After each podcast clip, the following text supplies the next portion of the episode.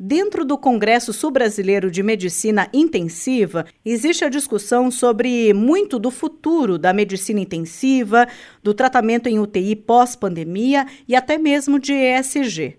Por isso, aqui no Saúde Debate, eu converso com Álvaro Rea Neto, que é diretor do Centro de Estudos e Pesquisa em Terapia Intensiva, o CEPET, e membro da Sociedade de Terapia Intensiva do Paraná, SOTIPA, que está totalmente relacionada com a participação do Congresso Sul-Brasileiro de Medicina Intensiva. Antes de mais nada, doutor Álvaro, muito obrigada pela participação por aqui. É um prazer falar com você, Joyce, e falar com os seus ouvintes. Doutor Álvaro, vamos falar um pouco já imediatamente sobre a questão do futuro da medicina intensiva. Houve muito, mas muito mesmo foco nessa área durante os picos da pandemia, dos momentos mais críticos da Covid-19. O que hoje, depois de amenizada essa crise, o senhor acha que ficou de lição? Olha, várias coisas ficaram de lição, né? A a medicina intensiva ela é uma especialidade relativamente recente quando comparada com outras especialidades médicas. E as unidades de terapia intensiva cresceram enormemente, é, principalmente no final do século passado, mas sem o desenvolvimento dos especialistas, tanto da área médica quanto da área multiprofissional. Os enfermeiros, os nutricionistas, fisioterapeutas, psicólogos, etc.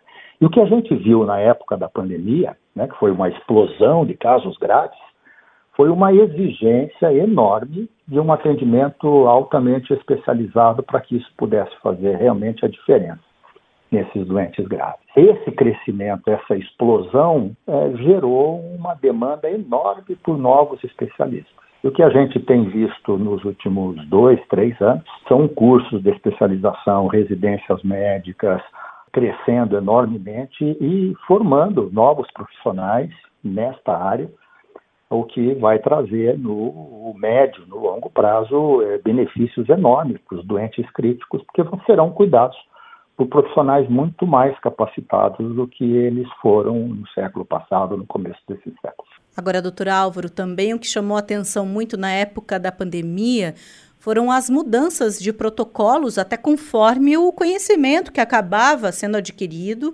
aos poucos sobre a doença. Isso também fez com que houvesse outros tipos de mudança, até mesmo de protocolo dentro de uma UTI, o que a pandemia também impactou nesse sentido. Bom, a pandemia foi um, uma, uma, um, um exemplo no mundo real de quão rápido soluções que ainda não existiam, tinham que ser é, feitas muito rapidamente. Né? É, isso envolveu um número muito grande de estudos clínicos que foram rapidamente desenvolvidos, que foram realizados. Ah, e o que a gente vê posteriormente é de que padrões de ventilação mecânica, padrões de cuidados com uh, o, o, doente crítico do ponto de vista é, humano, é, abordagem de família, uh, conhecimento dos, dos, dos, resultados de médio e longo prazo dos doentes que recebiam alta das unidades de terapia intensiva.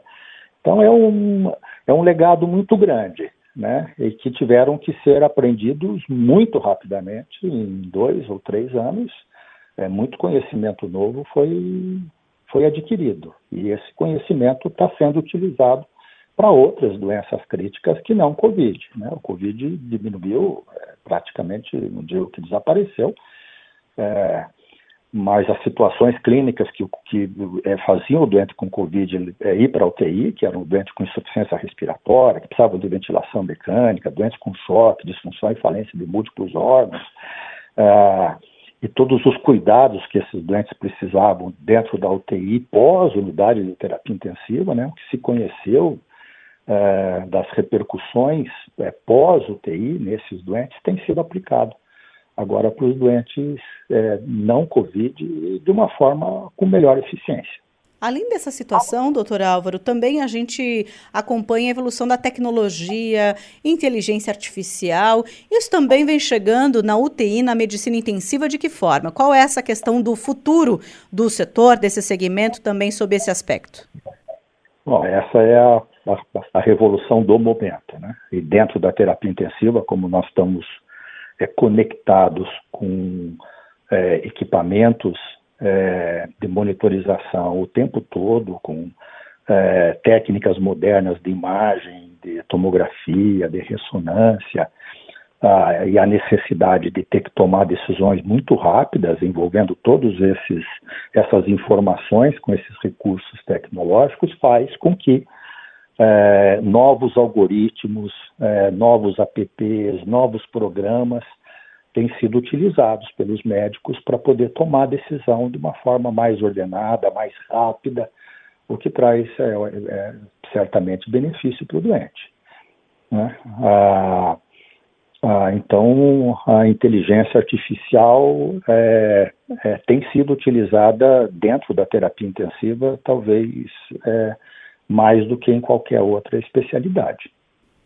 E o aspecto, ah, oh, perdão. Uma outra, Por favor, uma, doutor. Uma outra coisa que a, que a inteligência artificial tem feito é auxiliar os médicos a, a, a ficarem mais livres de terem que ficar na frente do computador, anotando os dados, ah, porque as inteligências artificiais hoje fazem coleta direto das informações que vêm dos monitores, dos dados de laboratório, eh, dos dados da imagem, é, praticamente sozinhos e entregam isso meio que pronto para o médico tomar a última decisão.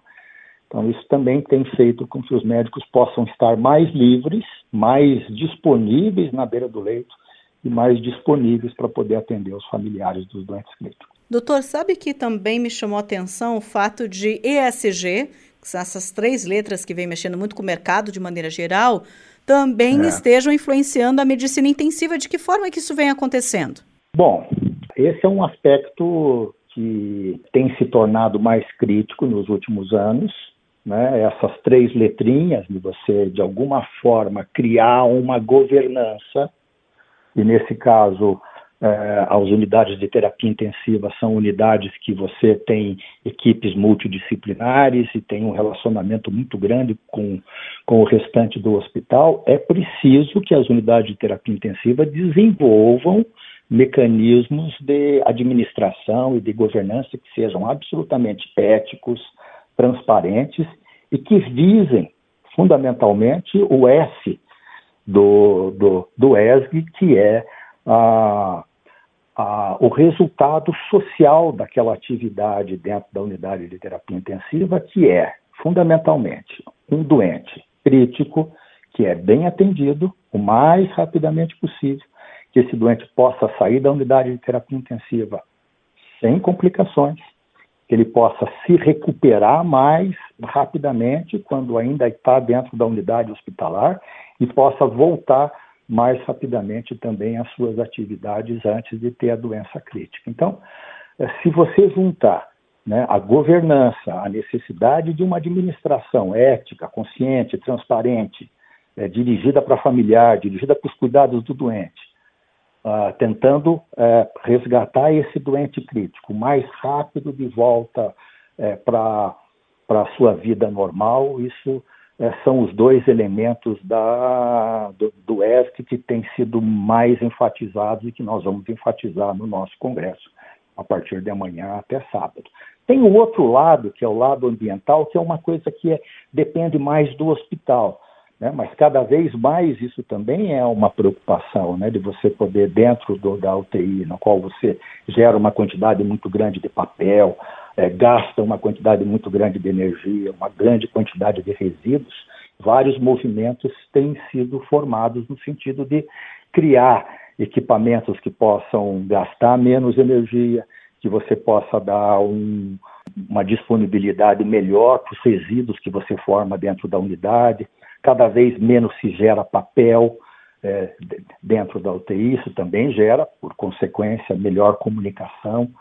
Ah, então, essas três letrinhas, elas estão hoje é, fazendo a base é, da administração das unidades de terapia intensiva, tudo isso com o intuito, no final das contas, de fazer o melhor para o doente crítico e seus familiares. Muito bom saber disso, doutor Álvaro, e eu agradeço pelo fato do senhor trazer isso aqui para a gente também, esse panorama importante. Obrigado, Joyce, e foi um prazer conversar com vocês. E eu conversei com o Álvaro Rea Neto, o doutor Álvaro é diretor do Centro de Estudos e Pesquisa em Terapia Intensiva, o CEPET, e membro da Sociedade de Terapia Intensiva do Paraná, SOTIPA. Esses foram alguns dos assuntos que serão abordados, como salientamos, agora no Congresso Sul-Brasileiro de Medicina Intensiva.